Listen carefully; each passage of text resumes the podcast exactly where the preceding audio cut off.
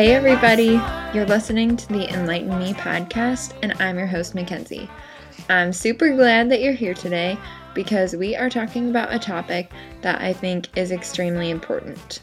For this week's episode, I interviewed my new friend, Diana Stewart, who is a wife, a mom, and the president of a green cleaning company called EnvirOx.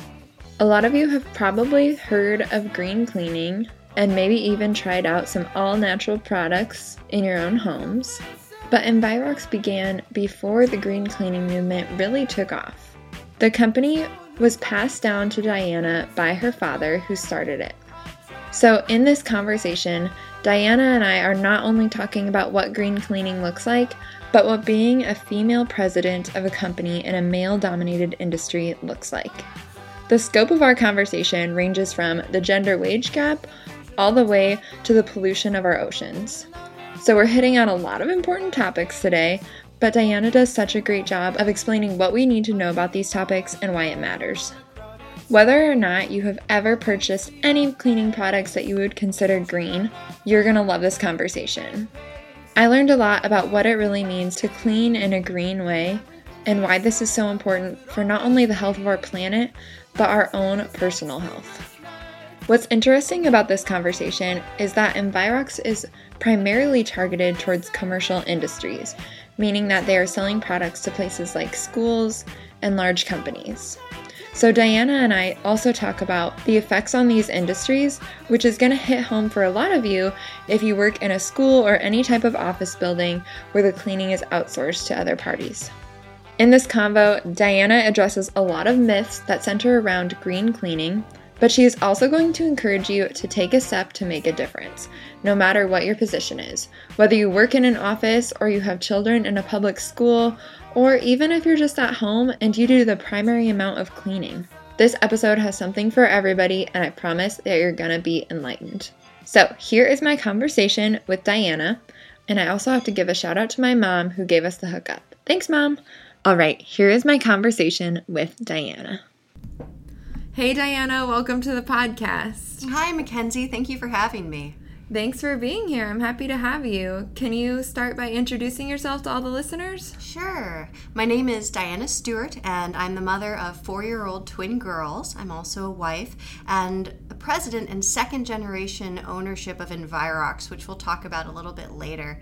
For the most part, I'm one of many women who's juggling a lot of responsibilities between work and family.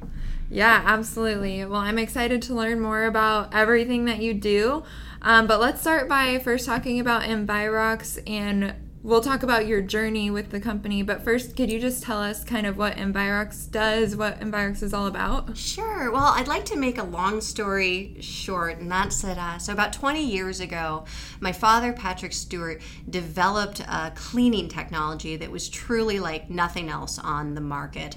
And his purpose in doing this was to reduce toxicity of cleaning to people, reduce the burden that cleaning has on the environment, and also to make products that work extremely well. And at that time, nobody else had really pulled all of those things together.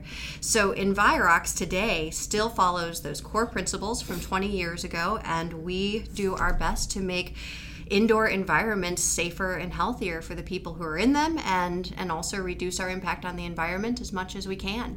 Yeah, that's amazing. And now green cleaning, quote unquote green cleaning, is becoming more and more popular. More and more people are familiar with the term and kind of what that looks like.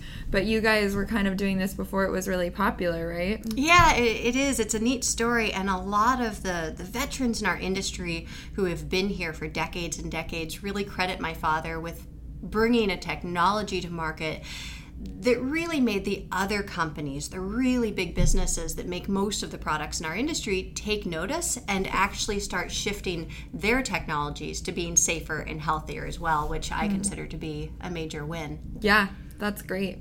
And so can you tell us a little bit about the products without getting too scientific, maybe what they're made of and how they work? Yeah, absolutely. The unique part of our technology is that my father was the first to stabilize hydrogen peroxide in a cleaning form. Mm-hmm. And the balance of the chemistry in our products helps provide a lot of unique capability. So an example would be is that our core value proposition is that we can clean any facility, 95% of it, with one concentrate chemical, simply in two different dilutions. So if you can imagine taking one product into a facility, getting rid of the dozens of others that are taking up the janitor's closet, and replacing it with something that's going to clean your glass, that's going to clean your carpets, that's going to deodorize your bathrooms, it's going to renovate your grout, and be safe to use on any water-safe surface and do great heavy lifting work. It's just an incredible savings and a value proposition that even today, none of our competitors can actually replicate. Mm-hmm. Right. And so you've probably already convinced some people that they want your product. So, but for the most part, you guys are selling to commercial industries, right? It's not necessarily something you would see in the grocery store. Yes, exactly. We specifically do commercial cleaning. Now, anyone could go into one of our commercial distributors and purchase a product, but everything we do is geared towards cleaning schools and universities, stadiums, churches, monuments, office buildings, essentially any public or private facility that you can imagine. Mm. That's really cool. So with you mentioned that your father started the company, right? And mm-hmm. So can you just talk about your journey with becoming now the president of the company? Yeah, it was definitely a journey, and it started when my father started the company 20 years ago, and I watched he and my brother build this business from a distance while I was in high school. And then once I was in college, I took the opportunity to work in the business during school breaks and summer vacation. And that's when I started to be really inspired by what they were doing. And where they would have me help was in training custodians when we were, launching a new customer and helping them understand how to mm-hmm. use the products. And it was the interaction with the people using our products and technology where I understood what a difference we were making in their life. Yeah. I mean, these are people who come to work and, cough while they're cleaning the bathroom because of the irritation to their lungs. Their eyes water, their hands peel. Mm-hmm. And the work they do can be incredibly dangerous. Mm-hmm. But with our technology, they're able to do that work, take the pride in their work, get the result, and not hurt themselves mm-hmm. in the process. And that just captured me very, very early on. And all of the rest of my studies at school were focused on health and environment after that. Mm. So joining the family business was really about me being able to realize my interest in making a difference for individual people. At that point, I had no idea that I would ever be president of this company. Yeah. And I'm really grateful that wasn't my original trajectory because every area of this company that I've worked in over the past decade and a half, I've put my heart and soul into. Yeah. Always believing that maybe that would be the spot that would be my final career position. And it was actually only several years ago that really the stars aligned, and it was my executive team around me who really looked at me and said, Diana, we believe you're ready for this. And I was able to look back at him and say, yeah, you know what? I agree. I think we're gonna grow this thing, and we're gonna expand it, and I'm ready to lead. So. Yeah, that's really a cool story. And so we are going to talk more about green cleaning specifically, but I'm sure some people are wondering, with you being a president, a female president of a company, that's not, sadly, entirely common in our world. And so I'm sure people are wondering about that. So especially just with a lot of the movements going on nowadays in our culture. So do you want to talk about that a little bit, and maybe any challenges you've encountered, or just what that's been like to be running a business and be overseeing other people, including many men, right? Yeah, sure. So it's interesting because I've thought about this a lot over the past couple of years, and being a female president in a male-dominated industry, I've actually had a really great experience of that, where even with being relatively young for my position and female and second generation, which complicates the whole thing, I have been really welcomed by our partners, by our industry, by our customers, by our distributors. I have not felt a tension there, and I feel very fortunate for that.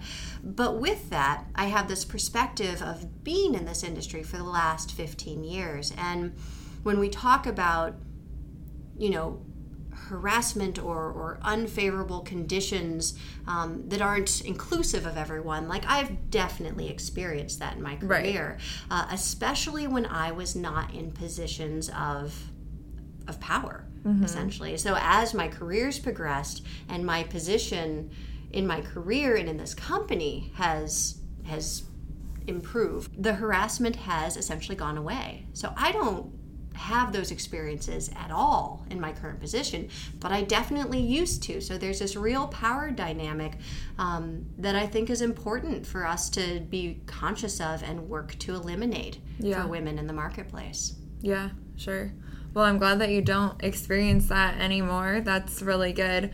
And I wonder too, do you feel like any part of that was made better since your dad passed the company along to you? Like, do you think it could have been worse if you had just started here and nobody knew who you were or anything like that? Oh, absolutely. Yeah, that's not lost on me at all. My father has gained incredible respect in this industry for what he built and what he created, what he invented, and also the kind of company that we are in at EnvirOx.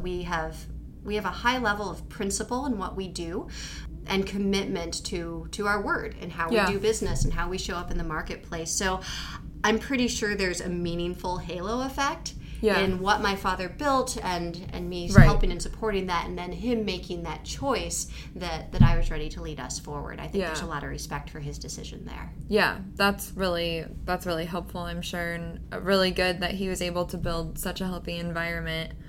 Would you want to say anything to women that are listening and maybe in a similar position of climbing the ladder or gaining more and more power and more respect in their businesses, but maybe who feel like at less of an advantage or something? Maybe they didn't come in having as much respect as you did perhaps, or anything like that you would want to speak to those women? Yeah, I would.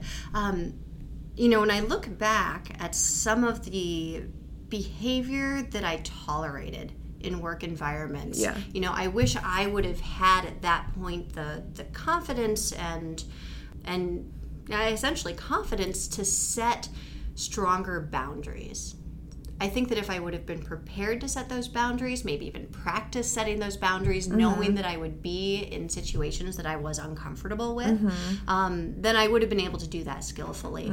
But I would recommend to women in male-dominated industries to really think that through. Like, how do I want to skillfully set a boundary, and what am I willing to tolerate in my environment and really own that? Yeah, that's really good advice. And I think it obviously shows that this is a real relevant problem since you encountered it, even though your dad was the president. Like, who would mess with you if your dad's the president of a company? Well, what was remarkable is, you know, a real gift is that my brother and my father, I mean, they never took into account my age or my gender. Yeah. You know, if it was a valuable business experience, they just took me with. And they started taking me along on business trips when I was probably 15 or 16.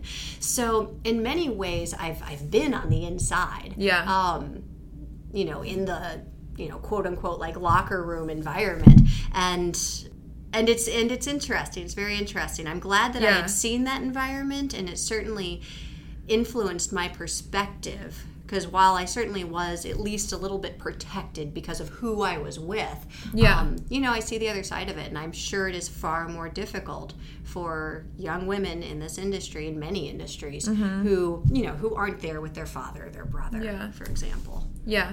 Yeah, definitely. And I think, too, it's important to note that that doesn't mean that you worked with a bunch of people that were sexist or something like that. I think it's just something that is innate in us. Like, even, this is a really small example, but my husband's going to have to hire an assistant for his new work. Not necessarily a secretary, but I think it's called an administrative assistant. Mm-hmm. And my mind automatically pictures it being a woman. Right. And that's just because of stereotypes that I have, even though I would consider myself somewhat of a feminist. It's like, oh my gosh, I need to get that out of my head. It could be a man. A man could do that job. And so I think there's just a lot of stereotypes that we all hold because of what mm-hmm. we've seen over time. And those definitely come out, and I think probably any woman that's worked in any kind of job like this, they've experienced that in some way, shape, or form. Yeah, I agree completely. It's just that bias. We all have been raised in a very specific way and dynamic, and that's influenced the way we think about things. And the more that we can, I think, recognize and be aware of our bias, yeah, the more we can overcome it. Yeah, absolutely. Yeah. How about, was there anything you wanted to talk about? We've kind of been talking generally. Was there anything you wanted to talk about with, like, the gender wage gap or anything like that more specifically? Sure. It's interesting because, this is a woman-owned company, and I am the president of this company.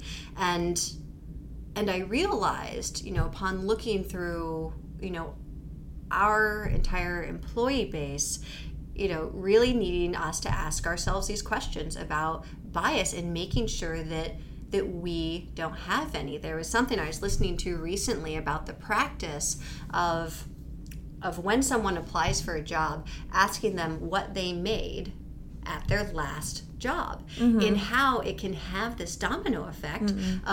of keeping people underpaid, yeah, and create that gender disparity between yeah. the two. And I was thinking about that, and I'm like, we asked that question, you know? And it's just partnering with our HR department to really identify where we, just because it's the way it's always been done, can even be perpetuating these things, even though we're conscious of it. So yeah, it's just something that I think takes great awareness to change the paradigm. Yeah, definitely. Is that something that you just kind of are actively thinking about on your own, or do you guys have policies of, okay, this is how we're going to make sure that there's not gender differences in the salaries that we're paying? Or is that more just like a personal conscience kind of thing? It's both. I have a great HR manager, and she's very focused on this, and she's very good at identifying anything to that effect, and she is personally sensitive to it in a really positive way for us. And then for me, it's extremely important. It's extremely important for me to be influencing our company in such a way that it truly is equal opportunity, and that we are creating the change that we want to see in the world at large. Here we have control over this little environment. It's almost like its own little society in a lot of ways in our company, and we can make choices here to improve people's lives. Yeah, that's great. And considering your leadership style as the president, looking both at, wanting to create an inclusive environment, considering gender differences and any kind of diversity issues like that, but also just more generally leadership as it stands, how do you work on your leadership style, or what are some of your personal practices that you put into place? Yeah, so there are a couple of things. We're very fortunate that probably about 10 years ago, my father brought in a corporate culture coach, and he introduced us to a couple of different tools, one of them being the Oz Principle, which is a whole book and series of training on how to have an above-the-line workplace that solves problems and is collaborative and transparent, and then also the Four Agreements, which is more interpersonal work of not taking things personally and being impeccable with your word and using your voice and really understanding your own experience. And those two tools have been really critical over the last decade in mm-hmm. shaping my leadership style. I am naturally a collaborator. I'm not a dictator. I don't think I could be a dictator if I tried. Yeah. But it is interesting because there's this balance. Like a business is not a democracy. It can't be run like a democracy. It doesn't really function very well that way for any of the people in it. But it is at its best if it's a collaboration, and that collaboration isn't just between say me and the executives, but between everyone in the company. So I see a lot of my role as as guiding that collaboration mm-hmm. and making sure that I'm holding these spaces open and setting the expectation that we are working together towards the same objectives. Yeah.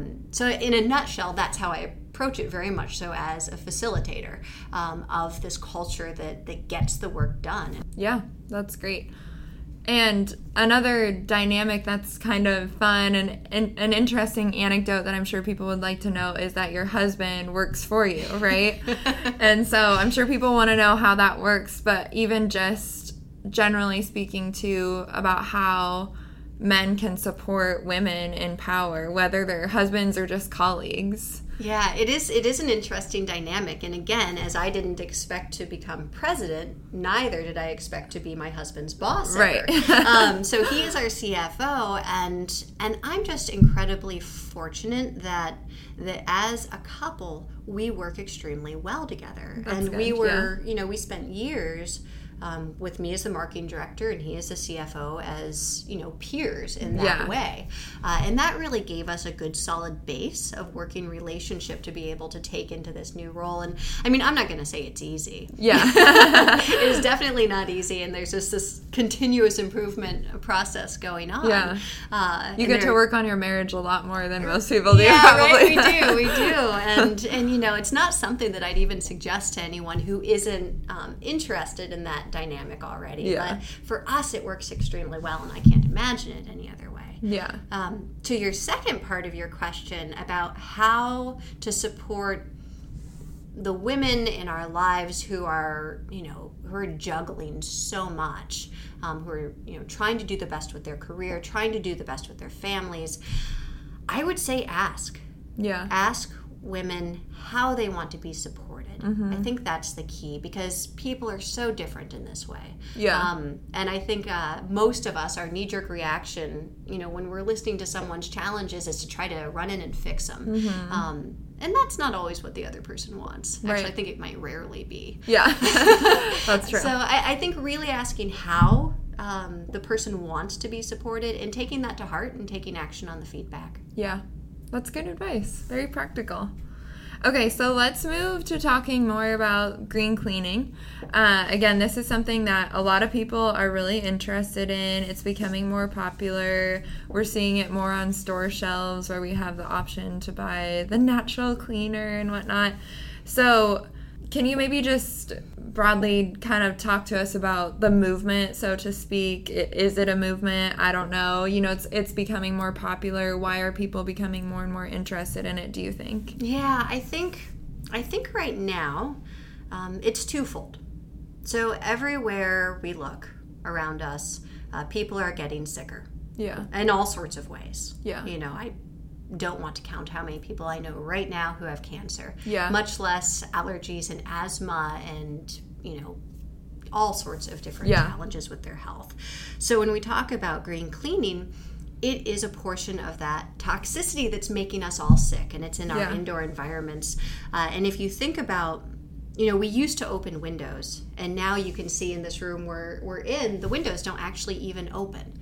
So whatever is being used to clean this room, all of those fumes, all that toxicity is staying here. Mm-hmm. Now, luckily in this room in particular, it's yeah. cleaned by our products, and that's not an issue. But it's really relevant. And then you have that layering on top of the outgassing from all the materials, the carpets, the paint, everything that's in these buildings. And the same thing's true about our homes. Energy efficiency is an excellent thing, but we're making our indoor environments just completely tightened up with no real airflow. So this indoor air quality thing's a big deal, and green cleaning helps with that considerably, just removing a lot of that toxicity. It's just unnecessary at this point. Mm-hmm. And the other part of this is sustainability. Mm-hmm. The other thing that everyone's awareness is growing around is what's happening to our oceans, what's happening to the toxicity of mm-hmm. our city water, all of this runoff and all these things. When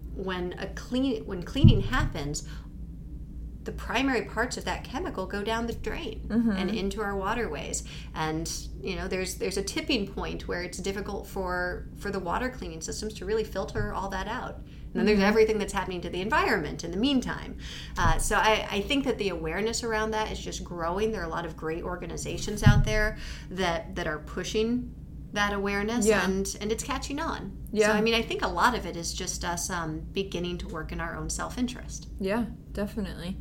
If there's anybody who green cleaning hasn't yet piqued their interest, they don't necessarily see a problem with it, or just the toxin-free lifestyle in general, they haven't yet grabbed a hold of that or gotten on board, what would you say to someone who's like, I don't really see why this is important? Yeah, there's lots and lots of people like that, and I get it. I totally do, because it is a heavy issue to take on, to actually dive in and fully educate ourselves about the toxicity around us is an overwhelming experience. So I completely understand why a lot of people keep it at arm's length. Yeah. And I would recommend to start small. Like, that's the really nice thing about green cleaning in particular, is that the products are there and it's just a choice. Yeah. It's a simple choice. You get to keep on doing what you were doing, but you're just doing it with lower toxicity for your family and for the environment. The products are available, the technology works,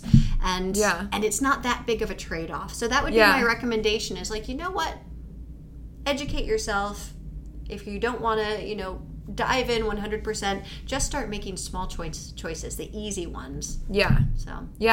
I always think too, with options like that, especially when it comes to cleaning, I kind of think, why wouldn't you, even if you don't care about the toxins that are in the chemicals or whatever?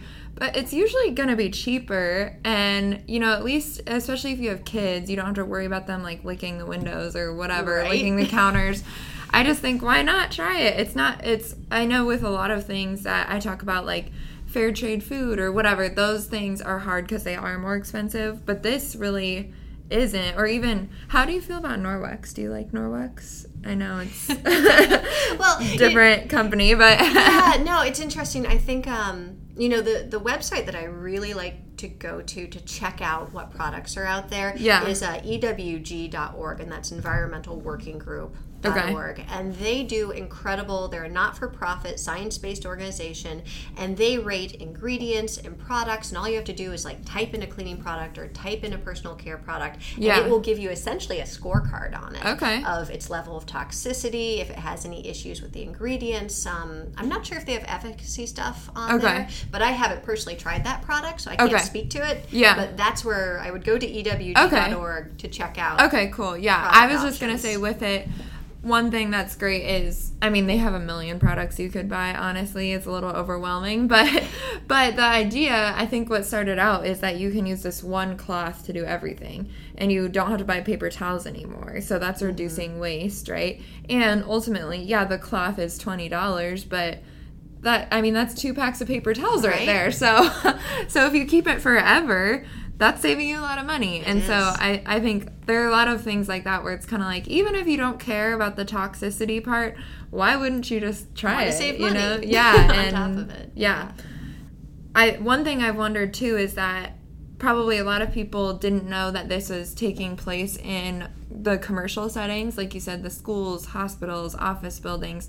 When we think of green cleaning, we think of like buying a Norwex cloth or whatever, getting the natural cleaner when we're looking at what toilet bowl cleaner, like Mrs. Myers or whatever. So can you talk about what's going on in the more commercial settings? Because I know I would be really comforted if I was staying in a hospital, they were like, oh yeah, we use toxin-free cleaners. That would be really nice, but that's probably something that most people don't know about. Yeah, there are a couple of organizations in our industry that have done a great job of pushing the green movement. One of them is Green Seal. There's also a speaker and an activist by the name of Steve Ashkin, who's been working for decades of just building awareness of why this is important and how easy it is to make the changes. I would say 10 years ago, the movement in our industry was pretty strong. And for one reason or another, it's kind of tapered off a little bit, unfortunately. The sector that I would say has done the best is education. There are a number of states out there, actually a couple dozen, that that require K through 12 schools to use green cleaning practices, which is incredibly important, because if you think of how many children have asthma and allergies and sensitivities, it's just critically important for the health of our next generation. But really, I think there's a long way to go. There's a really long way to go. And, you know, we're still going to end users and customers, and they have a dozen different chemicals, some of them that can blind somebody, burn their skin, all sorts of hazards besides just what's being kicked into the air. And there's just a long way to go. So as, you know, as a patient in a hospital, or a parent who has kids in school, I mean, I encourage people to use their voice. Ask, what are they cleaning my child's school with? And really demand that it's not bleach, that it's not Windex, that it's not products that are going to create an unhealthy indoor environment. But I really think it's up to people to use their voice and put that pressure on the people around them. And do you think that with your company, for example, do you think that's really a valid option? Like, we were talking about affordability. Is it really absolutely a valid option for schools, like schools that are in low-income districts? Is that really feasible for those schools? Like, if a parent or a teacher or whatever is listening and thinking, I want to do that, but my school's broke, there's no way they would go for that. Yeah, that's one of the big misconceptions that I'd love to dispel. Most of our customers, first of all, are in that situation because we're able to go in with a single product, reduce so much else of what they have to use, and also reduce things like worker compensation claims because the custodians aren't hurting themselves with the chemicals. And they end up saving money. I mean, simply enough, our products are so simple and effective that the customer ends up reducing their spend. And that's a real opportunity. And I think that that's just one of those misconceptions that's from years and years ago that there's sacrifices involved. And there's really not. It's pretty much all upside. Yeah, that's great. What other myths are there about green cleaning? Like, have you encountered anything where when you tell people what you do, they're like, oh, have you encountered anything like that where you want to dispel any other myths? I think that there's still some stigma around green technologies not working because really before my father created this technology, there were a lot of green products out there that really didn't work very well. I mean, people's hearts were in the right place, but they hadn't found that, you know, that technology patentable trigger to make something that really functions well and cleans extremely well. So I think that is still out there. It does depend on the technology, but there are technologies that are safer, healthier, and work extremely well. We happen to be one of them. Great. And do you think that this one, like, could one person, do you think, in your opinion, make a difference at this? If just one person decided, okay, I'm going to switch to toxin-free cleaning products, I'm going to join the green cleaning movement just in my little household, but maybe they're feeling like that's not that big of a step. Do you think that makes a big difference? I do, and it's twofold. One is that they're making a difference for themselves, and for their family, and their health, and the health short-term and long-term of their family, and that's motivation enough for me. Now, on the bigger scale, each one of us is making an impact right now by every dollar we spend, by every vote we cast, to whether we're building a more sustainable future or a less sustainable future. So it isn't can a single person make a difference. It's recognizing that each and every one of us, whether we're doing it intentionally or not, is making a difference right now. The question is how do we make the difference we want? So that's really a good perspective. Is there any other thing that you think we as consumers need to be aware of for the next time someone's going to the store to get those cleaning products or whatever it is? Anything else you think we should look out for? Yeah, I really do think it's about defining for yourself a reasonable step. You know, and maybe it's like this month, like if someone really wants to shift, it's like, okay, going to start with cleaning products this month, you know, clear out the toxic stuff, educate yourself a bit about what solutions you want to replace it with, and just make that change and live with that change for a while and get comfortable with it, and then take the next step. Yeah. You know, maybe it's your personal body care, making sure that that your shampoos and your sunscreens and all of that are, you're choosing options that remove that toxicity from your family. And then do that, and then take the next step. But I really do think it's not about doing everything at once, because I think that can keep people from putting one foot in front of the other. Yeah. So start small. Yeah. And then keep on going. Yeah, definitely. And probably cleaning is a great place to start, because it's easy. It is easy. And also, something else I was wondering when we were talking about it was, if someone's like, okay, I want to switch to toxin-free cleaning, what do they do with all their old stuff? Because I was like, you don't want to pour it down the sink, do you? Because it's pretty toxic. Right? No, you don't. Like, honestly, I would call your local disposal company and ask them. Okay. Because a lot of that stuff would be better to be disposed of in a professional way. Yeah. Which is really scary that we're using it in our homes, but yeah. Yeah. So, I mean, I would call the professionals in your area and ask about your options. Okay. Good to know. Okay, and something else that you had mentioned to me that I had honestly never thought of but found really interesting was the intersectionality component of all this. And you've kind of touched on it briefly, like when we talked about the custodians and whatnot in schools, but how diversity and equality and sustainability all intersect with one another. And I'm passionate about diversity and equality, and I'm passionate about sustainability, but I never really saw how they came together. And I think your perspective on that is really interesting. So can you just share that with everybody? Yeah, I'll use an example. And I always like the example of recycling and landfills. Yeah. So no one wants to live by a landfill. Nobody does. Right. And people with resources financially can just make that choice. They can move to a different city. They can live somewhere else. But people who don't have those resources, typically the underserved in our communities, they don't have that choice, and it creates an immediate imbalance, inequality. Mm. They're in a less healthy environment because most, like, there are illnesses that happen because people live near landfills. Yeah. And the schools tend to be worse. So then you have this whole domino effect of inequality that's plaguing generations, because those of us with the means don't recycle more, don't reuse more, our consumer society. Yeah. And so there's this big link in here. Like, as we all make more sustainable solutions, mm-hmm. we're leading ourselves to an environment where equality is actually possible. Like, if we don't have an sustainable environment, then how are we ever going to get there? That's sort of my feeling. And if we don't care about equality, then I think we're unlikely to make those sustainable solutions, because the people with means and with resources will just keep on looking out for number one mm-hmm. and throwing lots of stuff away instead of making a different choice mm-hmm. that helps themselves and helps other people and future generations mm-hmm. equally. Yeah. So that's how I see all of it really being intertwined. And another example would be, you know, I talked earlier about how it was really the custodians and the people doing the cleaning that inspired me to join this business and the impact we had on them. And the difference in between someone who's working a part-time job, you know, cleaning a school, for example, if they're using products that are damaging their health, what's the likelihood of that person to go back to school, to be able to take really good care of their family if their health is challenged? Mm-hmm.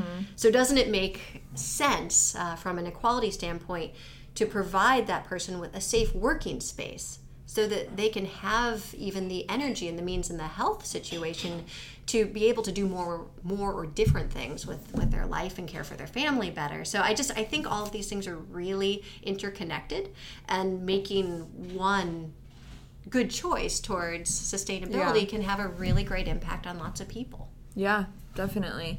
And something else that you brought up that we probably know but aren't really aware of is the fact that a lot of times the people in the positions of vulnerability as far as the cleaning products are from minority groups. Mm-hmm. Yep, primarily. I mean, it's almost entirely minority groups that are doing a lot of that work. So it's just another layer. You know, I think that we all have responsibility to raise others up and to do what we can to help them progress. And one of the things that inspires me about what we do here and what my father created is that we're able to do that through our work in a lot of ways. Yeah, definitely. Yeah, I think that's really cool. And, you know, something I always think about cycles of poverty and how different things contribute to that. And I'd never thought about cleaning as being a part of that. But I think what you said makes sense. If someone is coming from an underprivileged, low-income background, they can't afford to go to college or whatever it is, and they get a job as a custodian in a school trying to save up money, and then they get sick and can't go to school or whatever it is, it's just, it's continuing that cycle, and that's a hard cycle to break. But I think it's great that there is the option of green cleaning, but obviously something that's not happening enough yet in our schools or whatever it is. And I also like that you, in the email that you sent me, you complimented the custodians and those types of workers as our unsung heroes. Oh, they are. That's so true. It's amazing. True. Like, it just, everyone, like, take a moment to imagine what our day-to-day lives would be if they, if the custodians who are working nights, who we very rarely see, weren't bringing pride to their work and doing it at a high level. Like, we would be sicker. If you think of infection control, cold and flu season, like, they are the ones who are controlling most of the disease transfer in this country. Yeah. I mean, they do such incredibly important work, and it's mostly unseen and unrecognized, unfortunately. Yeah. So how also does this topic of intersectionality relate to feminism? Yeah, so, I mean, I'm a big fan of feminism throughout history as a rule. I don't think that I would have the opportunity that I have now if it weren't for women standing up and requiring equal rights again and again and again against the odds. Right. But now, today, I believe that we're at a place where feminism does its best work when it is looking at all minority groups, when it's looking at all underserved parts of our country, and really working to partner with everyone to create true equal opportunity. And that's where I just think it flows right together. It's not just about women. I mean, it's about everybody. And I think that that's where it intersects, and I think that's where we can do our best work towards progress. Yeah. So how can you say, maybe in simple terms, like breaking it down, if people have been listening, they're like, they kind of lost me there. If people haven't really thought about this topic before, how would you say that equality leads to sustainability, or is it vice versa? Is that right? Well, I think that they are hand in hand. I think that if equality is on our mind, and I think it's about broadening our perspective of what equality means. It isn't just someone showing up for an interview and having the same chance at a job. Like, it's much bigger than that. It's also about really these cycles of poverty that you're talking about. Like, what else are we doing in our society that is keeping people down, and not being focused on having a sustainable environment for everyone, not just the privileged, is a really key part of it. And our trash is a part of that, and toxicity is a part of that. So I really think that they're just hand in hand, and if we can think about them that way, I think we'll make more progress faster in what we're creating as a society. Yeah. One thing I was wondering if you've done any research on this, just because I know I have listeners that are outside of the U.S. Do you know, is this something that's really concentrated to the United States, or is the green cleaning movement going on worldwide? Is it a need worldwide? Are we lagging behind everybody? Do you know anything about that? I know a little bit about it. I would say that we're in the middle. Okay. So Europe is way ahead. Okay. I mean, their regulations on raw ingredient chemicals are much more stringent. They have removed a lot of the toxicity from even being allowed to be used in cleaning chemistry over there. So, including the commercial industries? Yeah, especially the commercial industries. Okay. So they're further ahead of us, but if you go to other countries, they're further behind. So I would put America about in the middle. Okay, that's good to know. Okay, so we were talking earlier to sort of people at home, maybe more so, Now focusing on the other side of it, like you were saying, parents in schools or teachers in schools. But this could be anybody, right? Anybody that works in an office space or just whatever it is. What implications are there for businesses that aren't focused on environmental sustainability? And yeah, what should people do about it? Yeah, so if we think about indoor environments and sort of the domino effect of challenges that can happen with an individual's health if that is not a healthy indoor environment. Think of something simple, headaches. Is a business owner getting full engagement and a high level of productivity out of their employee if their employee has a headache because the indoor environment is... Yeah. You know, if you don't have clean air. So there's a real business case for it. Yeah. And I think, you know, I hope that just about any business owner would really hear that business case if it were brought to them by an employee, you know, by HR, by someone. But, you know, I think it's one of those things that, you know, our health is the most important thing we have. Yeah. And, you know, I think understanding how our environments and how the toxicity of our environments is impacting us can really help us drive change. And there's a business case for it. Yeah. So it isn't just, oh, I don't feel well. It's I'm going to be more productive if this is a healthier environment. Yeah. Yeah, absolutely. So what would you recommend for people if maybe they're listening, but they feel like they're not at all in a position of power, or even if, you know, maybe they rent an office space from somebody else and they're not in control of the cleaning environment. What would you say, what kind of advice would you give on how to handle those situations if someone is wanting to take action? Yeah, I think one thing that is helpful is find the solution and then bring the solution. You know, do the work. Like, don't idly complain about things. Like, do the actual background. Like, okay, maybe the question is, how does our building get cleaned? And once you have the answer to that, you can actually call the people who clean it. In most office situations, it's a building service contractor and a completely separate business. And you can call them and you can ask them. And you can ask them what they use. Now, there's this thing called a safety data sheet, and every company is required to have them on their website. So if you know what chemical product is being used to clean a facility, you can go to that company's website, find their SDS, and see all of the specific health hazards.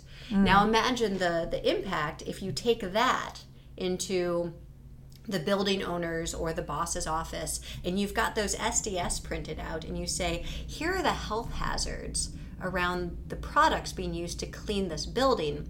I know there are alternatives. If I do some research on this, would you be willing to put some pressure for this to change? Yeah. You know, and asking that question. So I would just be very proactive about it and be willing to do the work. To do the work, yeah. That's good advice. And that's the kind of stuff you can put on a resume, too. You know, you can be like, organize a board to get environmentally friendly cleaning products or something like that. That's great.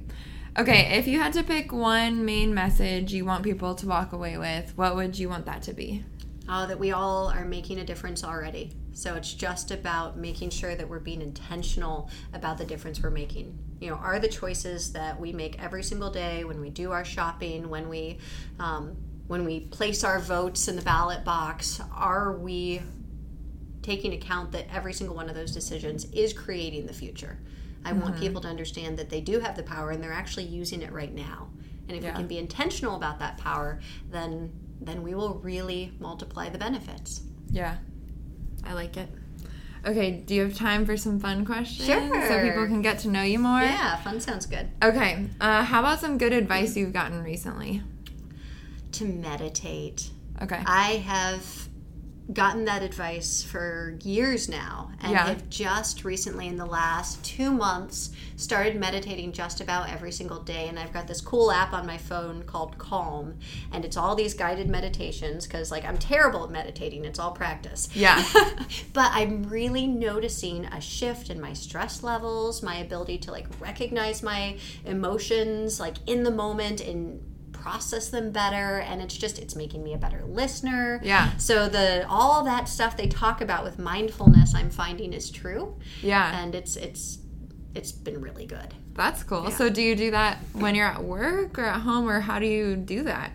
I do it at home. So my children go to bed at between 8 and 8:30. Okay. So I have that little, I go to bed pretty early too. So I've got that like 30, 45 minutes of time for myself, and I've really taken, just 10 minutes of that. Yeah. To just have the discipline. Oh, good for you. To do the meditating. Wow, that's good. Next, you'll be doing lots of yoga, right? That comes afterwards. Baby steps. I'll get there. Do you have someone that you look up to as a role model?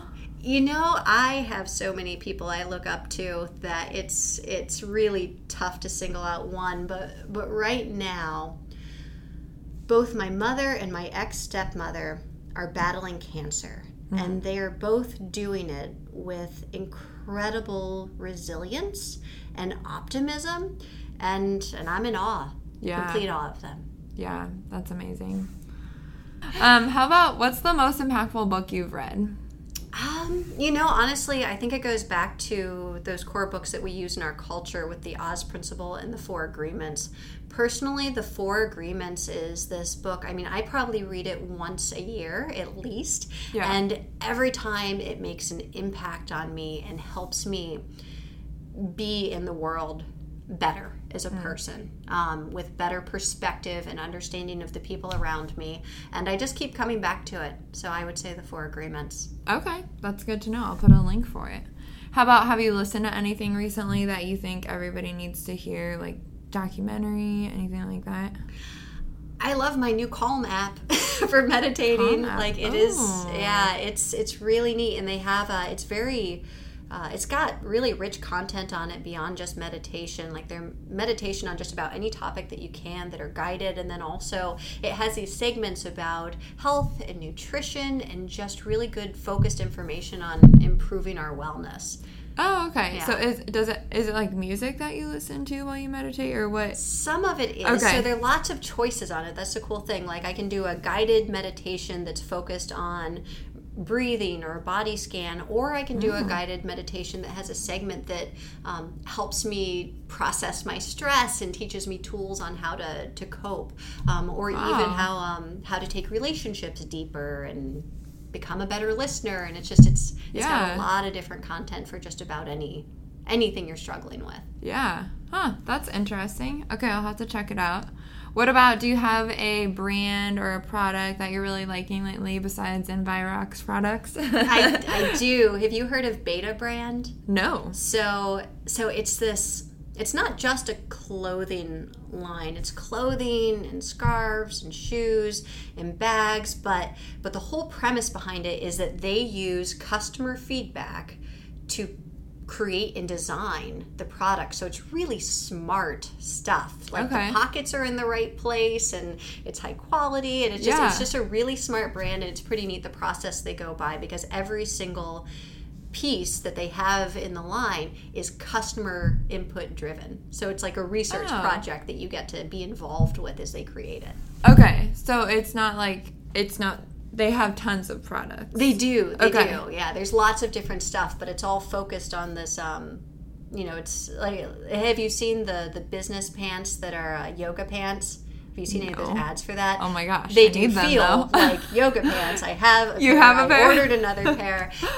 The fabric is super strong. Like all the pockets are in the right place, and like they look really professional. Oh my gosh. Yeah, it's amazing. Are they just black, or do they have other colors? They have different colors. And, yeah. I need some of those. Beta Brand. Okay. I highly recommend checking it out. It's cool. Okay. So it's like a search engine? Is it like Amazon kind of, but it's better, or what? No, it's its own company. It's just it's a really neat premise, but check it out. Okay. Yeah, I'm having trouble picturing it, obviously.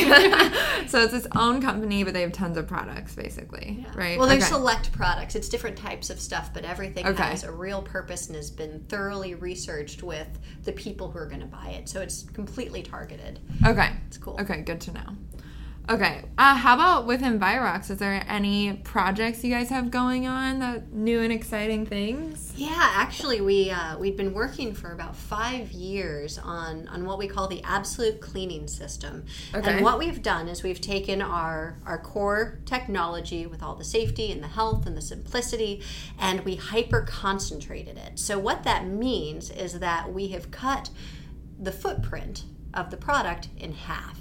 Oh, cool. So with a hyper concentrate, you're talking less plastic, less cardboard, less shipping cost, fewer gas emissions, and it's this great value to the end user with all the value that people are used to with our products, but we've really reduced that environmental footprint and added in a bunch of features that our customers have been asking us for a couple of years. So so it's a leap forward, and we're really excited about it, but we've really only been in market with it for probably 5 months now. Wow, that's exciting. Yeah. I'm sure people are wondering, do you use pretty much only EnvirOx at home? I obviously use it in the workplace, but do you use it at home too? Yeah, I've never needed anything else. Really? That's all you use for everything? Like, works for mirrors, window, everything? Everything. Wow. Okay, that's yeah, impressive. I mean, in our house, like, there's a red bottle and there's a green bottle, and it's all we need to clean anything ever. And you said that it's it's, I forget what you call it. Concentrate. So you dilute it with water, right? Okay. So, it lasts you a while, I'm assuming. Long time. Yeah. Long time. Yeah. Okay. If a homeowner were going to go to an EnvirOx distributor across the country and pick up the commercial product, they absolutely could do that. And, like, 1 gallon would probably last them a year. Yeah. That's how hyper-concentrated it is. Wow. Okay. That's good to know. And something I didn't ask, how did your dad come up with the name? Do you know? H2 Orange 2? Well, part of the technology, the original technology, is cold-pressed orange oil. And that's a unique ingredient. It's really a premium ingredient to have in a cleaning product. Okay. And it gives it this amazing smell. Like, it's the product smells like you just opened up an orange under your nose. It's pretty fantastic. And it's hydrogen peroxide, so that's H2O2. So H2 orange 2. Okay, I see. What about EnvirOx? Do you know how he came up with that name? Was that him? Yeah, that was him. Okay. He this company had a couple different names in the beginning until it settled on EnvirOx, and I don't know why they landed there. I know that the OX is the the oxygen part of it, and the Enviro is an environmental company. Makes sense. Okay, good to know. Okay, how can people connect with you or find out more about EnvirOx, or can they buy it online, or would they have to go to a distributor? They'd have to go to a distributor. We do not sell online. Now it's our website is EnvirOxClean.com. Okay. And we have a blog on that site if you want to learn more about green cleaning, sanitizer, firesides, all sorts of details about products and facilities. We're also on Facebook, and we're on Twitter. Okay. And we're on YouTube. And we're on LinkedIn. Yeah, okay, there you go. So we love social media, and we put a fair bit into it. Yeah, and you contribute to the blog, right? Sometimes, I'm really proud of our marketing department. They have excellent content, and I contribute when asked, but most of the time they've got it covered. Yeah. Cool. Okay. And on your website, do you have information for where? Do you have distributing centers throughout the whole country? Yep, in every single state, multiples in every state. But, we do have a distributor lookup. And a unique thing about our company is that we're very customer focused. So when someone calls us, a human being picks up the phone, can answer all your questions, knows everything about everything. So, if somebody wanted to find our products, couldn't find something on the website, they should just call us. Yeah. And we'd be happy to answer their questions. Yeah. Well, there you go. Or they can just email me, and I'll forward it to my mom, and my mom can forward it to somebody else. We didn't mention that my mom was the connection here, that she works for your company. So, and then I'm going to put a link to the website also that you had mentioned, for in case there isn't an EnvirOx distributor close to where people live. You mentioned a website that people can check other products. Yeah, EWG.org. EWG. Okay. Yeah, that's really good to know. Okay. Yeah, I really appreciate the opportunity to talk about all of this. Yes, thank you so much for taking the time for teaching us all about green cleaning and just your experiences with the company. I learned a lot, and I'm sure everybody did too. So thank you for your time. Yeah, thank you for having me. I appreciate it. Yeah, it was great.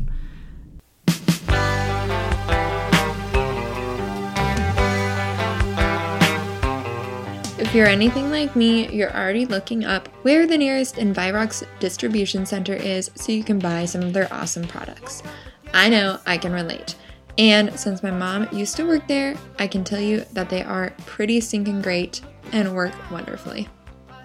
I so appreciated Diana's honesty when it came to talking about what it's like to be a female president in a male-dominated industry and some of the difficulties that she's faced, but also how she is attempting to make change and be aware of even her own biases when it comes to being in a position of power.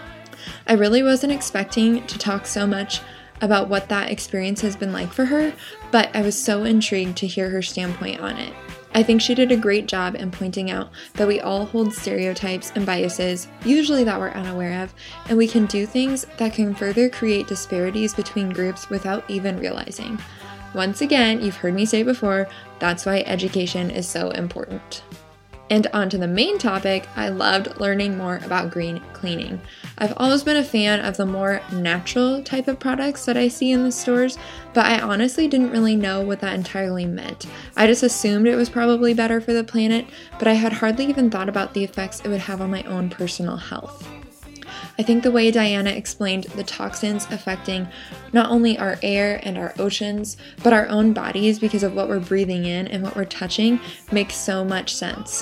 Whether or not you agree with that, I think we can all agree that it makes sense to clean with more natural, environmentally friendly products that are simpler to use, that are less harsh on our bodies and less harsh on our belongings because they are cheaper. That is such an awesome benefit of participating in green cleaning. I thought the focus on the workplace in this conversation was super interesting. I had never thought about the fact that even if I'm a green cleaner at home, the workplace where I spend the bulk of my time during the day can still have some harmful effects on my body. And so it encouraged me to want to make a difference in that setting.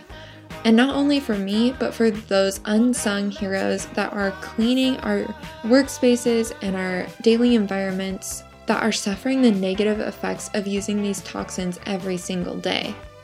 This is honestly a topic I had never thought about, and I loved what Diana brought up about the intersection between green cleaning, sustainability, and diversity. What she said is so true, that if we are only providing sustainable options for the privileged, we're leaving out a lot of people and really only contributing to cycles of poverty. I love the idea on focusing on having a sustainable environment, a sustainable home, a sustainable workplace for everybody, not just those of us who can afford to do it. Altogether, I thought Diana did an awesome job of addressing the stereotypes and myths that are associated with being a green cleaning person. I get teased a lot for being conscious of this kind of thing, but it's clearly so important, and I think if more people knew about the dramatic effects it can have on the health of not only us, but our loved ones, I think more people would be interested in this. But what Diana shared about how to start this is so true. It has to be in baby steps or else it's going to get too overwhelming. So if you're intrigued, I would encourage you to look into what it looks like to dump all your nasty chemical cleaners and instead go with a more natural, environmentally friendly green cleaning product, something like EnvirOx, or there are tons of other options out there. Diana provided some great resources so that we can do our own research for what's around us, so I highly encourage you to look those up. But don't stop there. Test the water, see how it feels, and then see what other changes you can make to start living a more toxin-free lifestyle. You'd be surprised at all the ways that toxins enter our lives, but I think cleaning is a great place to start with that. Don't get too overwhelmed, I promise it's going to take some time to learn, but it is achievable. I'm still working on it, and I know I have a long way to go. As always, you can view the links to anything that Diana and I reference in the show notes, which are viewable on the app that you're listening to or on my website, heartfelthippie.com. I would highly encourage you to check those out and to do some of your own research on what green cleaning products would be right for you. In the next coming weeks, I have a lot of great episodes coming up for you that I'm super excited to share. I haven't officially decided who my next guest is going to be, but I have some great episodes in store that I cannot wait to share. So stay tuned for that. And as always, you can follow along with me on Instagram or on my website. I would love it if you would do so. And I would also love it if you would consider leaving me a rating or a review so other people can find out about this show. I so appreciate you tuning in today.